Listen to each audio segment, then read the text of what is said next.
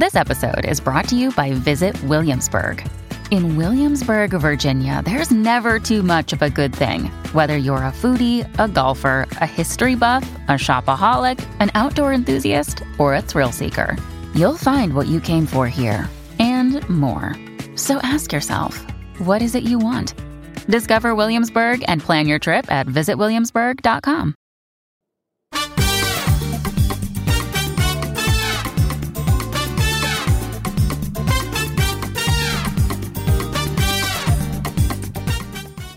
This is the Get Booked Podcast, a weekly show for personalized reading recommendations. This is episode 264, and we are recording on January 12th.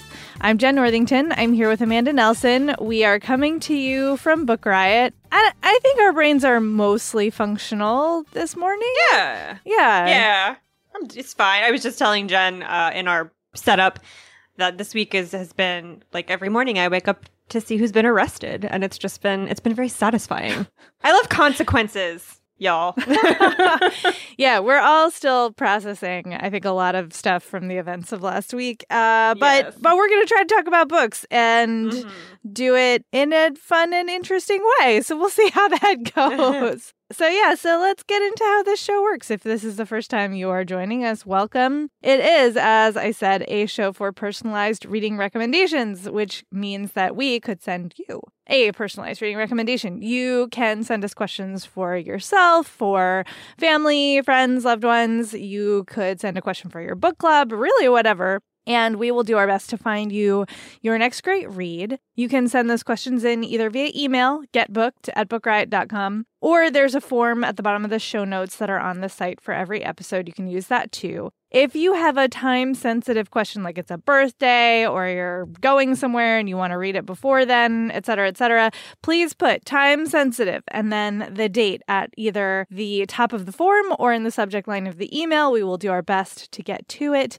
Uh, if we think we're not going to get to it on air, we might send you an email response. So keep an eye out for that. And we have a bunch of feedback. Uh, oh, no, just kidding. Just one this time from Kelly, who has uh, recommendations for Nathan, who was a reader looking for fantasy world building and Harry Potter esque fiction. Kelly recommends The Amulet of Samarkand by Jonathan Stroud about a boy magician in a magically structured society who learns to summon powerful familiars and also to question the system that raised him.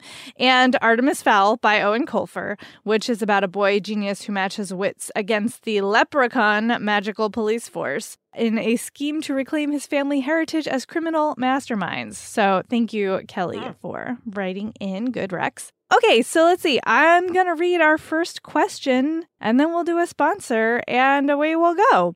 So the first question is from Ben, who says, I recently read Stuart Turton's Seven and a Half Deaths of Evelyn Hardcastle and The Devil in the Dark Water, and I'm trying to find more genre bending books like those. My preferences are pretty open, though I try to stay away from YA. I do love that the aforementioned books involve a complicated mystery, but the mystery aspect isn't as important as the genre blending. Thank you for your help. All right, so let's hear about a sponsor. Today's episode is brought to you by Bloom Books. Diana Dixon has a busy summer and no time for tall, gorgeous hockey player Shane's shenanigans. Because you know what? If they shenan once, they'll shenan again. So she thinks she knows exactly who he is when he moves into her apartment building, but turns out Shane's sick of hookups and tired of being on the rebound after his long term girlfriend called it quits. But when his ex comes back into the picture, he needs a plan. And who better to play his new girlfriend than his sassy new neighbor? So, a fake relationship might be perfect for Diana's own ex issues, but Diana is used to living by the rules. Will she learn that when it comes to love, rules are meant to be broken? Make sure to check out The Dixon Rule by Elle Kennedy. Elle Kennedy is a New York Times and USA Today bestselling author with over a million copies of her books sold. So, this is going to be another banger, y'all. Make sure to check it out. And thanks again to Bloom Books for sponsoring this episode. Today's episode is brought to you by Flatiron Books, publisher of 888 Love and the Divine Burden of Numbers by Abraham Chang. So, this is an interesting love story. It's great for fans of Tomorrow and Tomorrow and Tomorrow and High Fidelity. It's set in the mid 90s at NYU. And it follows young Wang, who has gotten the advice of love through Chinese numerology from his uncle. So, he believes that he will have seven great loves in his life. And then he meets Irena in 95 and she's like the best. She's brilliant, charismatic, quick witted, funny. They fall in love. But the thing is, she's number six. So if he is to have seven great loves, does that mean his time with Irena is going to come to an end? So this is a love letter to Western pop culture, Eastern traditions, and being a first generation New Yorker. Make sure to check it out. And thanks again to Flatiron Books, publisher of 888 Love and the Divine Burden of Numbers by Abraham Chang for sponsoring this episode. Okay, so genre blending mystery esque books. Amanda, what do you got? Um, I picked The Invisible Life of Addie LaRue by V.E. Schwab, which is her newest book. It came out in October. And this blends uh, historical fiction with science fiction and a little bit of fantasy. Nope.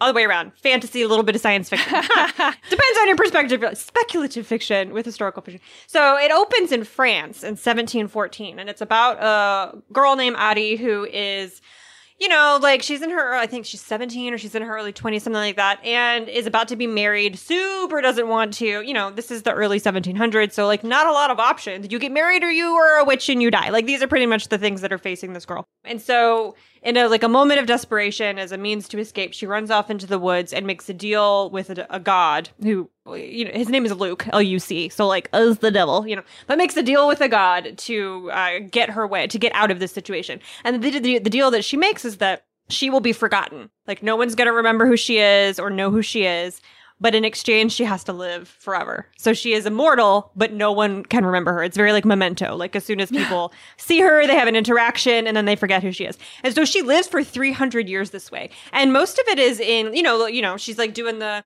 watching the french revolution happen watching all these artistic and socio-political events happen and just kind of drifting around because nobody remembers her like being a witness to the world almost uh, while engaged in this really big power struggle with this god who gave her this deal uh, trying to figure out a way out of it. So uh, this continues for 300 years until the year 2014 when she ends up in new york in a bookstore and a guy in the bookstore looks at her and says i remember you and that just blows open the whole thing. And then there's like this big adventure and it's like a romance and fantasy. You know there's like this kind of time travel sort of element and the historical fiction all mashed up into one like epic adventure power struggle lots of queer characters. It's great. So that's the invisible life of addie larue by v.e schwab. Nice. I picked The Six Wakes by Mur Lafferty because it is, in fact, a like genre blending mystery. It is sort of a locked room murder mystery in space with clones. it's mm-hmm. really an interesting mashup of premises. One of the main characters, Maria, uh, wakes up on the spaceship. And the way that cloning works in this is like you have like backup bodies. And before you wake up a new clone, for whatever reason, you like download, you know, your consciousness into the new clone's brain. And you also do semi regular backups of your brain in case like something unexpected happens. However, they were really not prepared for murder. So Maria wakes up in her newest clone body in this like holding bay where there's like bodies and like viscera and blood drifting all Yeah. over the place. Yeah, it's really gross. Mm-hmm. Actually, the opening scene is like, ugh. And her, like, she doesn't have the memories of what led to this. She has, like, some, she has memories of the voyage. She knows why she's there, but she has no idea how they got from the last thing she remembers to, like, almost everybody being dead. There's, like, a couple of other people who are in their clones' bodies, and, like, nobody knows what happened. So they kind of have to figure out, like, was it me? Was it you? Like, who was it? And also, why? And it becomes clear that a lot of these people have complicated histories and secrets that they don't want anybody else to know about. And like, maybe they don't like want some things about themselves getting out. And like, maybe they really don't want to know some of the things about some of the other people. And so there's a lot going on, but it's really interesting how Lafferty interweaves the world building of the society that sent this spaceship out. Like you get not just this like who done it murder mystery, but you also get this really interesting view on what kind of a society has, you know, incorporated this kind of cloning and consciousness transfer into it and what does that mean for a society and like what does it mean for politics and how how do all of these things work? And it's like really juicy, interesting future thinking plus, you know, murder. So, I think you'll dig it. Again, that's 6 Wakes by Mur Lafferty. Oh, also, we did an SFF Yeah episode. Um, that's our sci fi fantasy podcast. We did an episode about some genre blending sci fi fantasy books. So I'll leave a link to that in the show notes if you want some more. All right. Our next question is from Diana, who says it's been a rough year for everyone, and I'm struggling to really see the light at the end of the tunnel. I'm looking for a read without too much trauma on the page that imagines a better future or society. That's pretty open ended, but I enjoy so much of what gets recommended on the show. I trust you to run with it. Okay, um, I picked a YA novel called That Inevitable Victorian Thing by E.K. Johnston. And it is weird. Like, it's okay, it's weird. So it's Victorian ish England, except not really. It imagines uh, the British Empire in a kind of near future world, except the British Empire is both still a thing, like a, a real far reaching, powerful thing, but the effects of colonialism do not exist. So instead of the British Empire being uh, like putting a really violent and racist stranglehold on the planet, they have maintained their power through reconciliation and social justice measures. So the empire still exists, but like in a much more positive, happy, joyful kind of way, justice oriented kind of way. And so Victoria Margaret is one of the main characters, and she's the crown princess of the empire at this point. She's a descendant of Victoria, the, the original one, and it's 200 years after Victoria's reign, and she is about to like come out into society, right?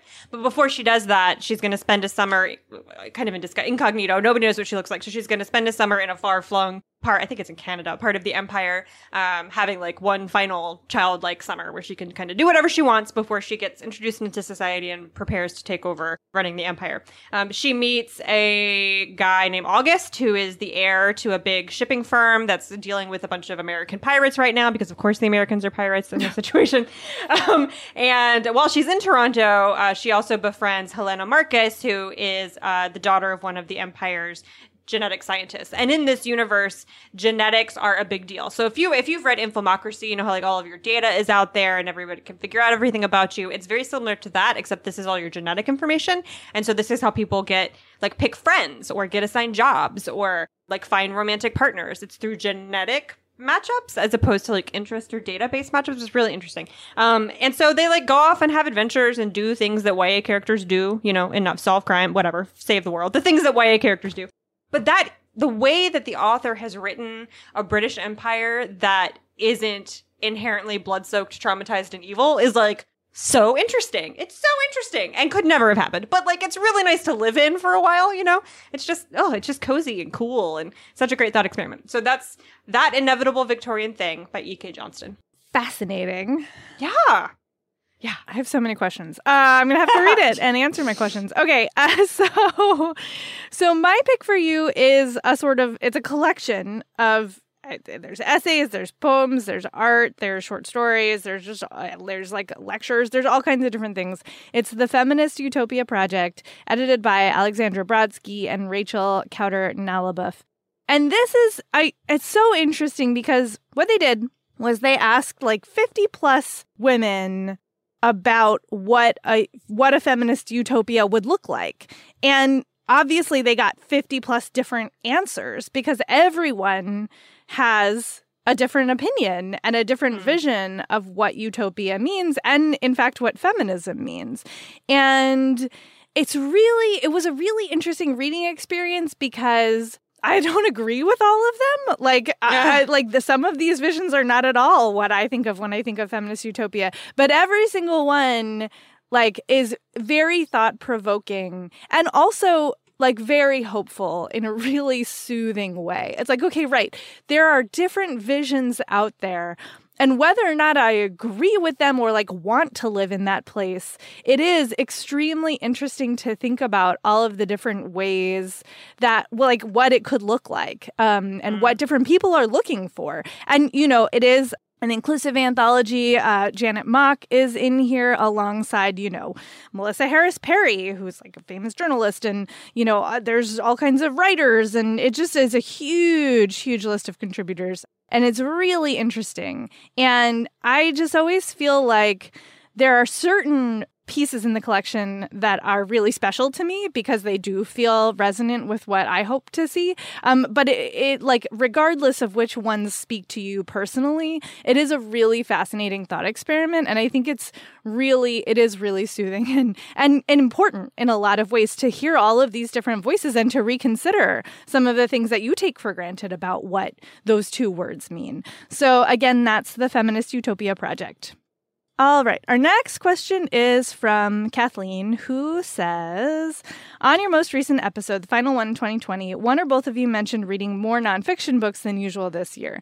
I haven't gotten into nonfiction much, but would like to read more of it. So I was wondering what were your favorite nonfiction books you read in 2020? Kathleen, thank you for this lovely question. Mm. That's nice. Amanda, what was your favorite of 2020?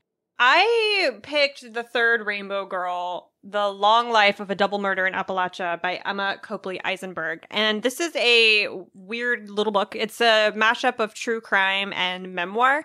And I loved it because it's so meta and strange, but also because in 2020, I really wanted to read. I read a lot of uh, mystery thrillers and a lot of nonfiction about like bad guys getting their comeuppance, which, as I said at the beginning of the show, consequences are my jam.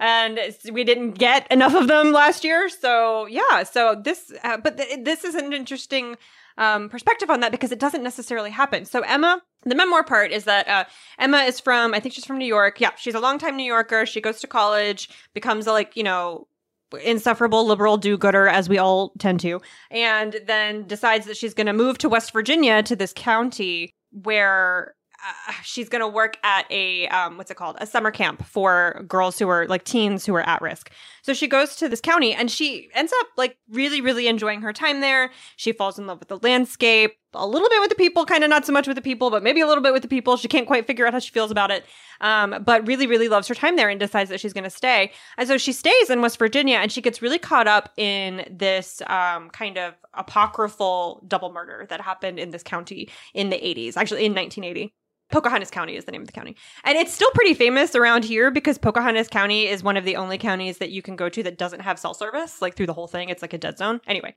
so these two women were going to attend a like hippie peacenik outdoor peace festival in Pocahontas County in 1980 called the Rainbow Gathering. Um, and they were hitchhikers. They were murdered. Uh, they were found on the property of one of a, a, couple of locals, and the the the murder took a really long time to quote unquote solve, and was never really solved. Like, was it a local who didn't appreciate a bunch of hippies invading? You know, or like was it another hitchhiker? Was it a hippie of the from the festival who did this? Like, there are so many different theories, and the murders still kind of reverberate into this community's life now. And so Emma wants to kind of wrap it up and figure out what happened, and in doing so, she becomes more and more entrenched in Pocahontas County and in living there, and has to do a lot of examination of her own kind of like condescension, right? Of like, I am a Yankee coming into West Virginia to fix it when like nobody asked you to come here and fix it. We're actually pretty fine with the way things are here, even though like maybe we shouldn't be, but maybe we should be. I don't know. You know, it's like very complicated. And the whole thing is hashtag complicated. And I love that because the thing, the, okay, ignore the ratings for this on Goodreads. It's got a pretty low rating on Goodreads because a lot of people go into it wanting to read about two pretty white girls getting murdered because that's why true crime is popular. Mm. We like to read about pretty white girls getting murdered. Instead, what you get is a journalist being like, hey, why are you so obsessed with pretty white girls getting murdered? And why do I feel the need personally to go into this, this place that I wasn't invited, ingratiate myself, and then judge them? Well, because I'm obsessed with pretty white girls getting murdered. And I think that a lot of people don't appreciate that mirror being held up to them because true crime fans like what they like, you know? Mm. So ignore the ratings. It's super meta, very introspective. I really enjoyed it. So that's The Third Rainbow Girl by Emma Copley Eisenberg. Nice. Yeah, this question was actually hard in that there I did read a lot of nonfiction last year and so much of it was really good. But when I was looking through my spreadsheet, this one kept popping out to me. So uh, here's what we're getting. It's The Mason House by T. Marie Bertino. And this is a memoir by a woman of indigenous heritage, Ojibwe. And she struggled with a lot of the things that are uh, problems in the uh, Native community. There are, you know, alcoholism, addiction, uh, poverty, domestic violence. All of these things were part of her experience growing up. But also, you know, she had this beautiful relationship with her grandmother. Um, she grew up in Michigan's Upper Peninsula, and she has a lot of place feelings like the way that she portrays her childhood and you know her like what it was like to grow up in that specific location is so well done and her relationship with her grandmother oh my gosh i have so many feelings about it her very complicated relationship with her mother is also really moving. And what I love about this memoir, too, is that, you know, she's talking about really difficult things and sharing her own trauma and and growth experiences but she has so much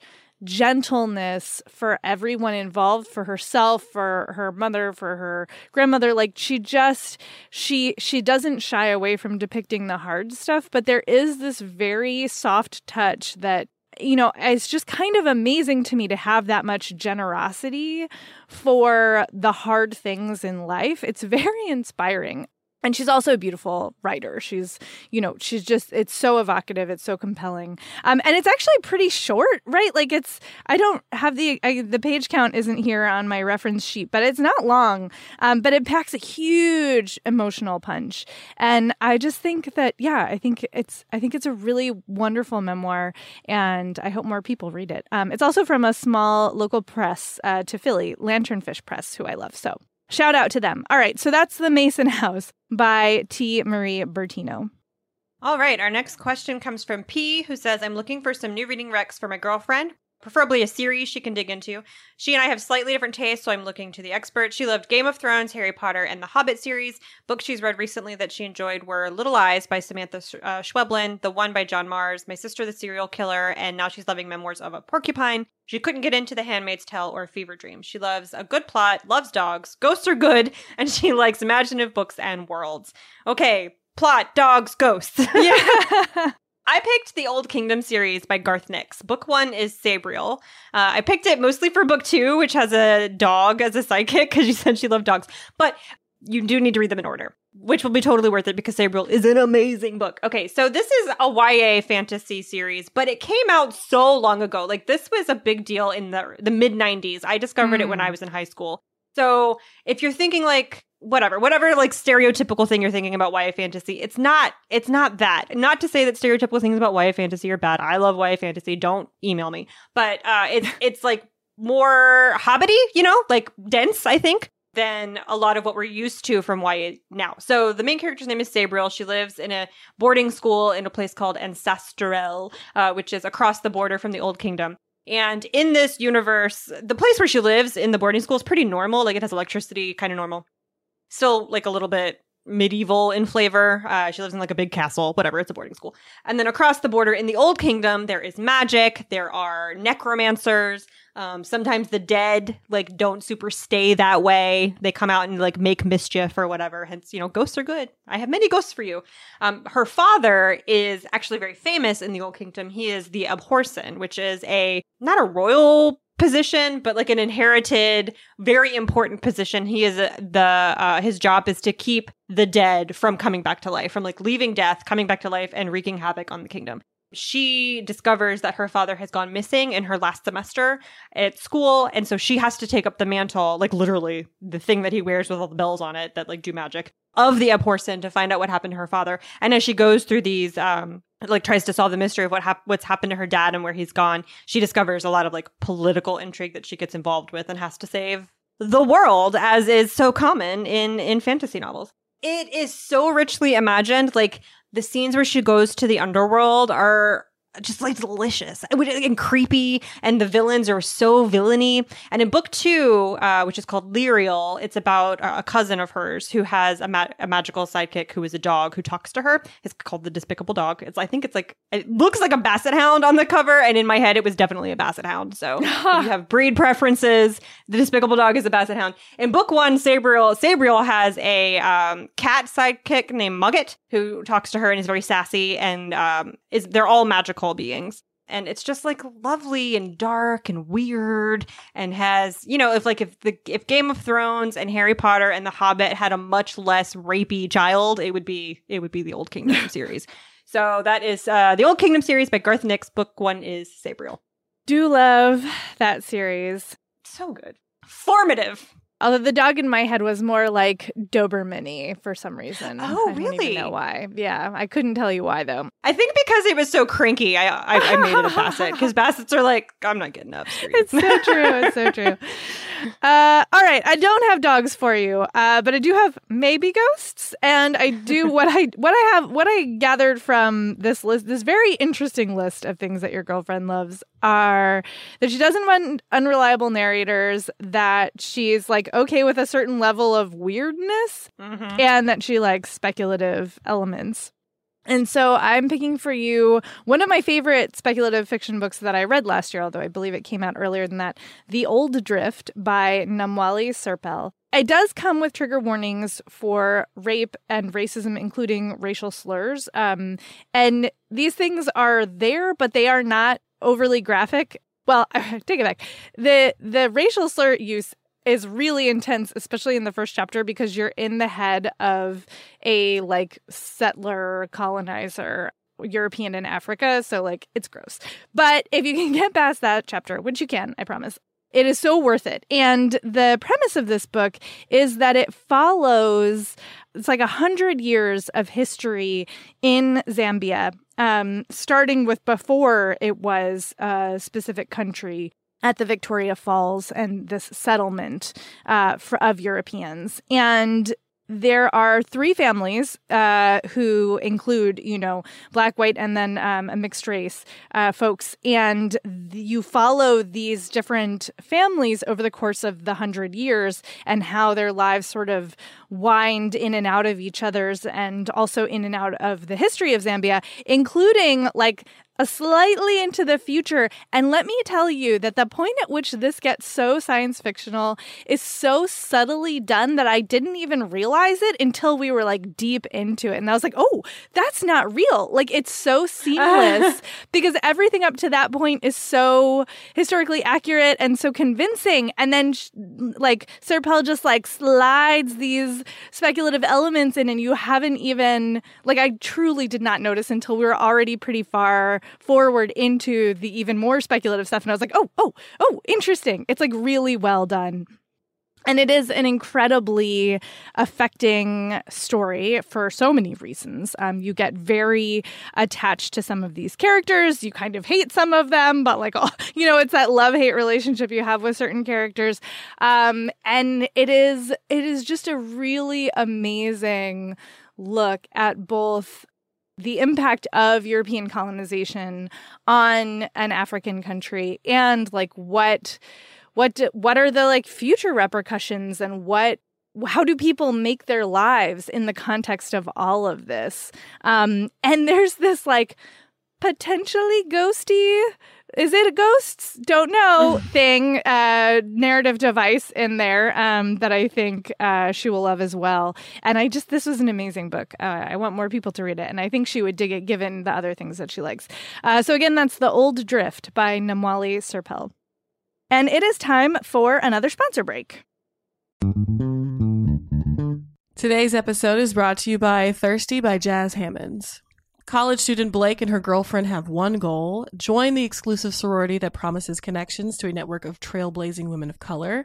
Now, Ella's acceptance is a sure thing. She's a daughter of a Serena Society alum. After all, Blake, on the other hand, lacks Ella's pedigree and her confidence. Luckily, though really unluckily, she finds courage at the bottom of a liquor bottle. When she drinks, she's bold and funny, and as pledging intensifies, so does Blake's drinking. Ella assures her that she's fine. Partying hard is what it takes. But with her future on the line, Blake must decide how far she's willing to go to achieve glittering dreams of success. Now, just so you know, Jas Hammonds is the 2023 winner of the Coretta Scott King John Steptoe Award for New Talent for We Deserve Monuments. And We Deserve Monuments was an Amazon Best Books of the Year and Barnes & Noble Best Books of the Year for 2023. So suffice to say, y'all should check this new one out. Thanks again to Thirsty by Jas Hammonds for sponsoring this episode. Today's episode is brought to you by Sourcebooks Landmark. So, King Solomon says something very interesting to his son before he dies, and that is, quote, don't let the white man take the house, end quote. These, as I just mentioned, are King Solomon's last words to his son as he dies.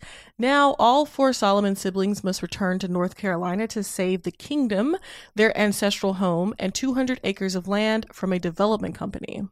Told in alternating viewpoints, Long After We Are Gone by Tara Shelton Harris is a searing portrait of the power of family and letting go of things that no longer serve you, exploring the burden of familial expectations, the detriment of miscommunication, and the lessons and legacies we pass on to our children. It's an explosive and emotional story of four siblings, each fighting their own personal battle, because who isn't, who return home in the wake of their father's death. Make sure to check out Long After We Are Gone by Tara Shelton Harris. And thanks again to Sourcebooks Landmark for sponsoring this episode. Our next question is from Carrie T, who says, Oh, this is a very long question, so I'm going to do some summarizing. Says, I've recently gotten into reading literary fiction. I'm looking for some egregiously overlooked literary fiction that you feel everyone should love and read. I'm not looking for the super popular books that have been hyped, but looking for those little gems that readers may have missed.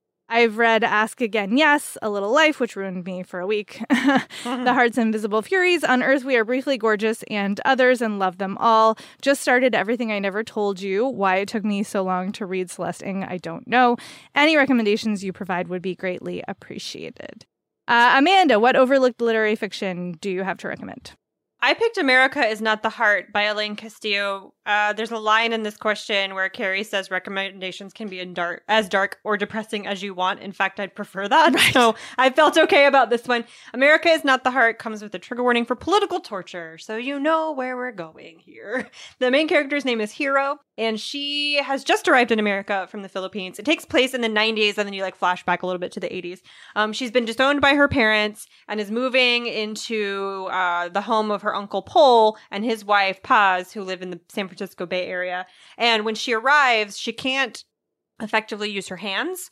Uh, and then she outstays her visa. So she is in the country illegally. She's unable to do much of the work that's available to somebody in that position because her hands don't really function and it's the 80s in California. So she's like, um, well, what do I do here? But she's also like very quiet. She's obviously got a lot of secrets. And then, of course, there's the big question about what happened to her hands. And based on the trigger warning, I'm sure you can guess what it was.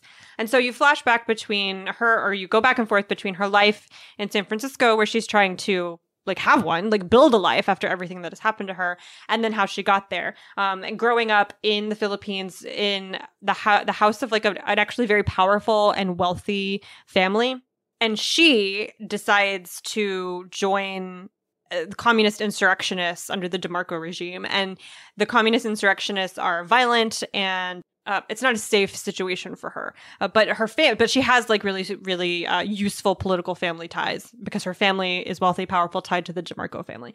Um, and so eventually she's captured, and a bunch of stuff happens to her um, in in trying to get her out of you know out of prison, and it's just it's just very complicated and. There's a lot of political turmoil. Um, and then after she leaves, she's kind of forced to leave the country, not just leave prison, and she comes to the U.S. Um, and so it's it's not just deal her dealing with the trauma of being tortured or the trauma of losing her country, but also like her family won't speak to her. Her parents will not speak to her. They are themselves in a much more precarious position in the Philippines after the DeMarcos are removed from power. And so they're dealing with their own stuff. It's just like a really heartbreaking and dark family saga and it's such a weird juxtaposition almost going from the things that she suffers in like the jungles of the Philippines to going to like house parties in the Bay Area and trying to figure out how to like be a person at a party. Like how do you do that after everything that you've experienced Mm. at home? It's so it's such a mind like I don't know, thing I can't say on this show so we could, don't lose our not explicit rating. But it's so heartbreaking and and heavy. But I, enjoyable is like a weird word to use about it. I couldn't put it down. If that compelling is probably what I'm trying to say. So that's America is not the heart by Elaine Castillo. Yeah, I also went dark because you said. Because you let me. and uh, I picked My Year of Meats by Ruth Ozeki, which came out a long, well, not that long ago. I mean, it came out in 1999, 1998 even. So, like, that is actually a, a while ago, especially in book years. That's like a long time ago. And I don't feel like Ozeki gets read as much as she deserves to. And this book is so strange, y'all. I'm going to give some trigger warnings for child abuse, um, like animal stuff. Like it's it's it's like factory farming, which is pretty abusive to the animals uh, gets uh, looked at a lot here. And then there's other weird dark stuff that i can't remember precisely enough to give a trigger warning but it is very extremely dark um, and kind of gross. So it's it's about a woman uh, who is a documentarian. Um, her name is jane takagi little and she has been like struggling to you know it's not like there's like a ton of well-paying jobs for documentarians. Um, but she gets this gig to produce a Japanese television show that is sponsored by an American meat exporting business. So, like, basically, her job is to like go around America and film people, like families, happy American families cooking meat. And it's it's aired in Japan, and the whole point of this show, more or less, is to encourage Japanese viewers to buy American meat products. But of course, as she does her job, she like digs into the American meat business and discovers some very upsetting, gross, disturbing things. And she also ends up crossing paths with Akiko Ueno, who is a housewife in Japan, who is, oh, right, domestic violence trigger, uh, who is in a very unhappy marriage. So the way that these two finally intersect is really intense and interesting. And the way that, like, the families involved are portrayed like it's so especially if you've watched a lot of reality tv which i think it's safe to say most of us have it's like ozeki really captures the vibe of reality tv where it's like meant to be like wholesome and lovely but like also there's this very dark undertone and then really digs into that dark undertone. Um, i will say that if you don't want to think critically about the food that you eat you should not read this book because everything in here is based on the truth like actual factual information about how big farming, uh, particularly big butchery, works. Um, and it's not great, uh, but it is, I think it's an important book. And I think it's a really incredibly well written book.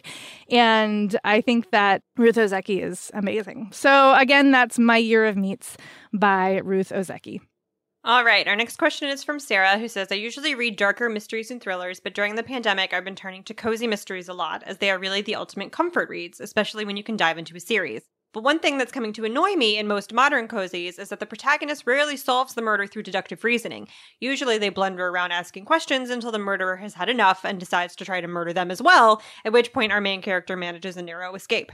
Can you recommend a contemporary cozy mystery series where the protagonist actually uses clues to solve the murder rather than just figures out who it is by almost getting murdered themselves? Cozy series I've read during the pandemic include Agatha Raisin, the Maine Clambake series, the Meg Langslow series, Tea Shop Mysteries, and Daisy's Tea Garden. I also really love a lot of historical series, including Flavia de Luce, who uses clues and logic more than most, but I'm looking for something contemporary. Nothing magical or paranormal, please. Okay, I'm gonna keep going. I don't actually know if this fits, but I think it does. So- because, okay, you gotta stay with me here. I picked Dead in the Garden by Dahlia Donovan. That's the first book in the Grasmere Cottage mystery series. There are three. And the actual murderer, like the murderer, is caught in book three, which I have not read. But I have read book one, and I think that it will fit, even if ultimately the murderer in book three comes after the couple who the book is about. Okay, so stay with me. Okay, so this is about a couple living in a tiny little village in the UK. Uh, it's a gay couple, Valor, who is the son of an earl, or a disgraced son of an earl, rejected by his family, who owns what is called the Ginger's Bread because he has red hair, uh, which is a biscuit shop and his partner Bashan, who is an Indian man who is autistic and is a London Symphony Orchestra musician.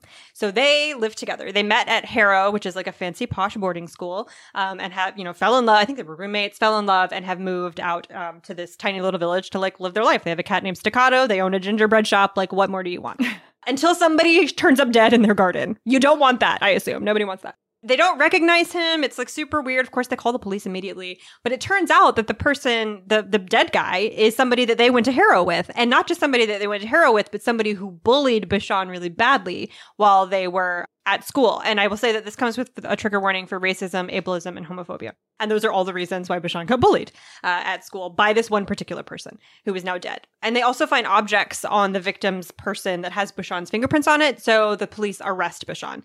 Now, Bashan, as I said, is autistic and can't really function well with interruptions to his routine and has a lot of sensory issues. So, like, prison is not a great place for his health. And so, Valor decides that he's going to get involved in this investigation not to solve the crime. He kind of almost doesn't care who the murderer is, which is why I think that this will fit your question because like he's not taking it on himself to bumble around until he finds out who's actually responsible for the crime. All he wants to do is get the man he loves out of jail. Like he wants to solve this far enough that he can prove that Bashan had nothing to do with it so that he can get him out of jail to protect his health. And so that's what he does. And it's so lovely. I really, really appreciated this book because, for one thing, the cops are not mean and they're not dumb. So the cops warn Valor about putting himself in danger and like he listens. He's like, You're right. That would be dumb of me. I'm going to go ahead and not do that. You know, um, also, he uses a lot of reasoning. He, he uses um, computer skills. He uses friends of his who are experts in various computer skills to help solve a, so some different clues that are presented to him to get to the bottom of the case. He doesn't put himself in harm's way unnecessarily. And uh, his classmates from Harrow um, are are form this kind of really intense found family where that, that's really really lovely and presents a nice counter picture of you know you read a lot about boarding boys boarding schools in the UK and like they're bullies and they're bigots and they're awful but all of these men come you know these men are in their 30s and 40s come together to help this couple like very lovingly and they like talk about their feelings a lot. It's just lovely and nice. It's very, very cozy and very soothing. You almost don't care. I didn't care who the killer was. Like, you just want to see this sweet, sweet man get out of jail. and whatever happens after that is like almost irrelevant, although it does eventually happen. Book two is from Bashan's point of view, and I will say that it is own voices. The author is autistic. And then in book three, if you care to find out who the murderer is, you can you can do so. So that's Dead in the Garden by Dahlia Donovan. I will say that Amanda was sending me like all caps exclamation mark details about this book, and listeners, I bought it. it was only a dollar ninety nine. So yeah, it's very affordable in ebook. Uh, so that's happening. I picked Death at Breakfast by Beth Gutcheon. I went to the contributor Slack for some ideas, and I think it was Jessica Woodbury who recommended this one. But it, it turned out to be a great rec because this is a really fascinating book in that it's sort of like the combination of a cozy and a procedural, which is really interesting. It's not mm-hmm. like any cozy I've read before. It's also not like any procedural I've read before. It really is a Venn diagram, like the overlap between those two things. It does deal with some heavy stuff. Uh, I'll like as you know, more cozies than you would think come with a lot of trigger warnings. It turns out. Um, trigger warnings for this one include suicide, drug abuse, child abduction, and fat phobia. But the so the, the main sleuths in the sleuths sleuths I don't know how to say that word. Uh, the, the detective, the uh, amateur detectives in this are two friends who are retired. Um, so if you're looking for older female characters, this is where you should head. Uh, Maggie and Hope. One of them is a very recently retired school like headmistress. She she ran a private school, and her friend is a wealthy socialite. And they are, you know, Maggie has just recently retired, and Hope is like, We're going to Maine, pack your things. I'm treating you to like this whole, you know, idyllic inn and we're going to take a cooking class from like a really great chef at this inn and it's going to be amazing.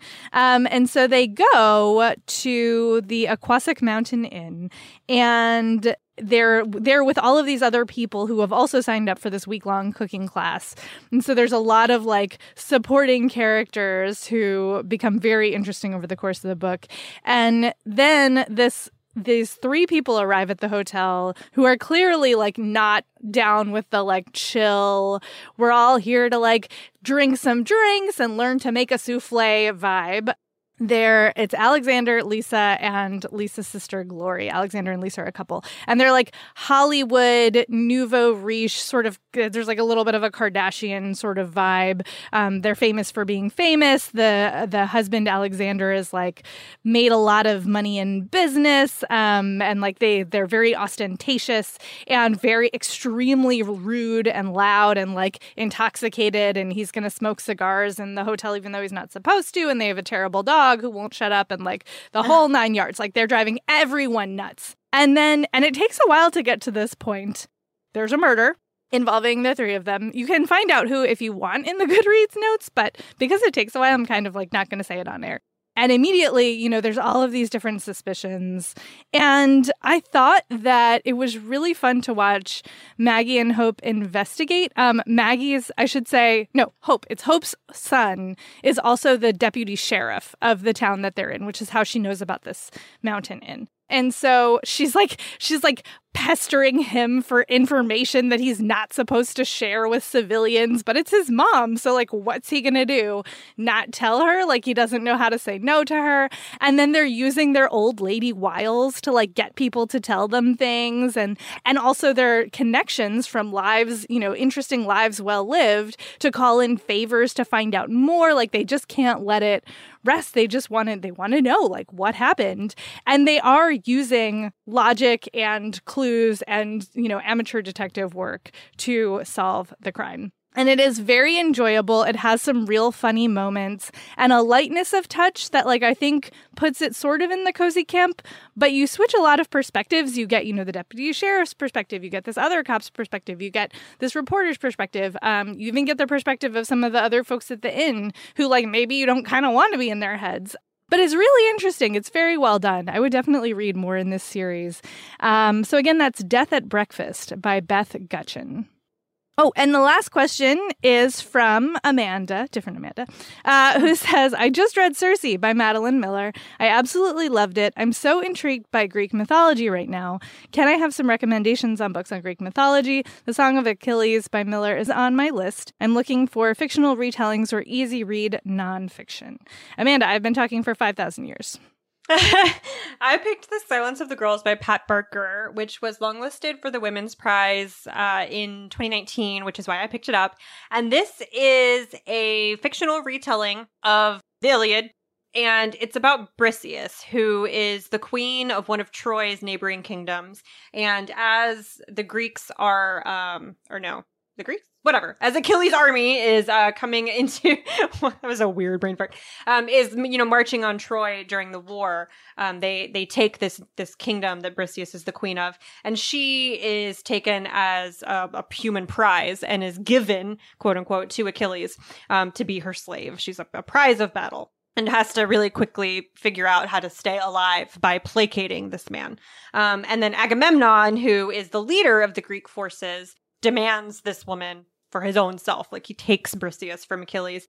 And so she gets kind of caught between these two men. And uh, in uh, his, his response, his temper tantrum, Achilles' temper tantrum that he has here is that he's not going to fight. And so the Greeks start to lose to the Trojan army as this happens. And so you, you're big trigger warning for rape. Like obviously she is a she's being trafficked functionally and she's a prisoner of war. And there is no when i went into this book i was really sus- suspicious i guess almost that it would be you know like this victim of these horrific crimes observing achilles and that achilles would be presented as like a, a a sympathetic figure um, and he's really not. Like there's never a point at which she explains away his behavior or that she justifies her um, position or that she comes to, you know, understand him. And the mythology comes in because Achilles is supposed to be the son of a goddess and a human father. Um, and so he's like tormented and strong and like beyond human understanding and all these things. And she's just like not having any of it. she is here along with all these other women who were taken as prizes of war or whatever to survive and then hopefully outlive this moment and hopefully outlive this man, right? And then she's constantly looking for ways to make it through the next 30 minutes, to make it through the next hour, to make it through this evening, um, so that she can live to see another day and hopefully come to a place eventually where she has outlived this war. And that is, you know, has, even though this is a, a retelling of a, of a myth and is very much based in like the actions that the gods take on the sidelines. This is a story about women surviving war, which is outside of time and you know relevant to all societies. So that's The Silence of the Girls by Pat Barker. So I have a sort of epic contemporary poem for you, but I mm-hmm. swear you're going to love it. Uh, it is The Half God of Rainfall by Inua Ellams. This also comes with a trigger warning for rape. Can you have Greek mythology retellings without it? I don't think you mm, can. Mm, mm. It's not possible. But this is is fascinating because it involves both Greek gods and uh, Yoruba gods and goddesses, and it takes place both in Nigeria and America. And when I describe this book to people, I often pitch it as if the Song of Achilles by Madeline Miller and The Last Dance, that HBO documentary about the Chicago Bulls and Michael Jordan, had a baby that was an epic poetry baby this is it. and it's a really weird combination that works so incredibly well. The main characters are Modupe, who is a young woman who is like very beautiful and beloved of the goddess Osun. And uh, she was sort of, you know, set apart by the goddess and meant to be protected. But then another god, Sango, got in a like kind of like a male posturing fight with Zeus over who is the more powerful god of lightning. And Zeus won. And in winning, sort of got access to in the gross way, uh, Modupe. And so uh, she bears a son whose nickname is Demi. And he turns out to be a basketball prodigy. Also, when he is angry or cries, like water happens, like rain and thunder and rivers and all of this kind of stuff. So he is a demigod. And he grows up to become like this you know renowned basketball player because of his skills on the court um, and draws the attention of the gods in a way that he is not supposed to. And ultimately what this story is about is the power of survivors of rape and abuse and like what it looks like when they take that power into their own hands to deliver consequences. Amanda, consequences. Consequences. Your jam. but it's so interestingly done. I don't read a lot of poetry, certainly not like epic poetry. Um, and this reads so smoothly and it just sucks you right in. Like you don't even realize how quickly you're moving through the story as you read it. Ellams is so good. He's also a playwright and I uh, super want to read more of his work because this is just so compelling. Um, but it just it it takes these you know myths and gives a new perspective, I think, for a lot of Western readers, and also is just beautifully crafted and really like delivers on the feelings that I think you want from these kinds of retellings. So again, that's the Half God of Rainfall by Inua Ellams. And that's our show. Woohoo! Yay! Thanks to our audio editor, Jen Zink, for taking out all of our flubs. Thank you all for listening. And if you are so inclined, we would love for you to leave a rating and or a review on Apple Podcasts. It helps other folks to find the show, and we appreciate the feedback.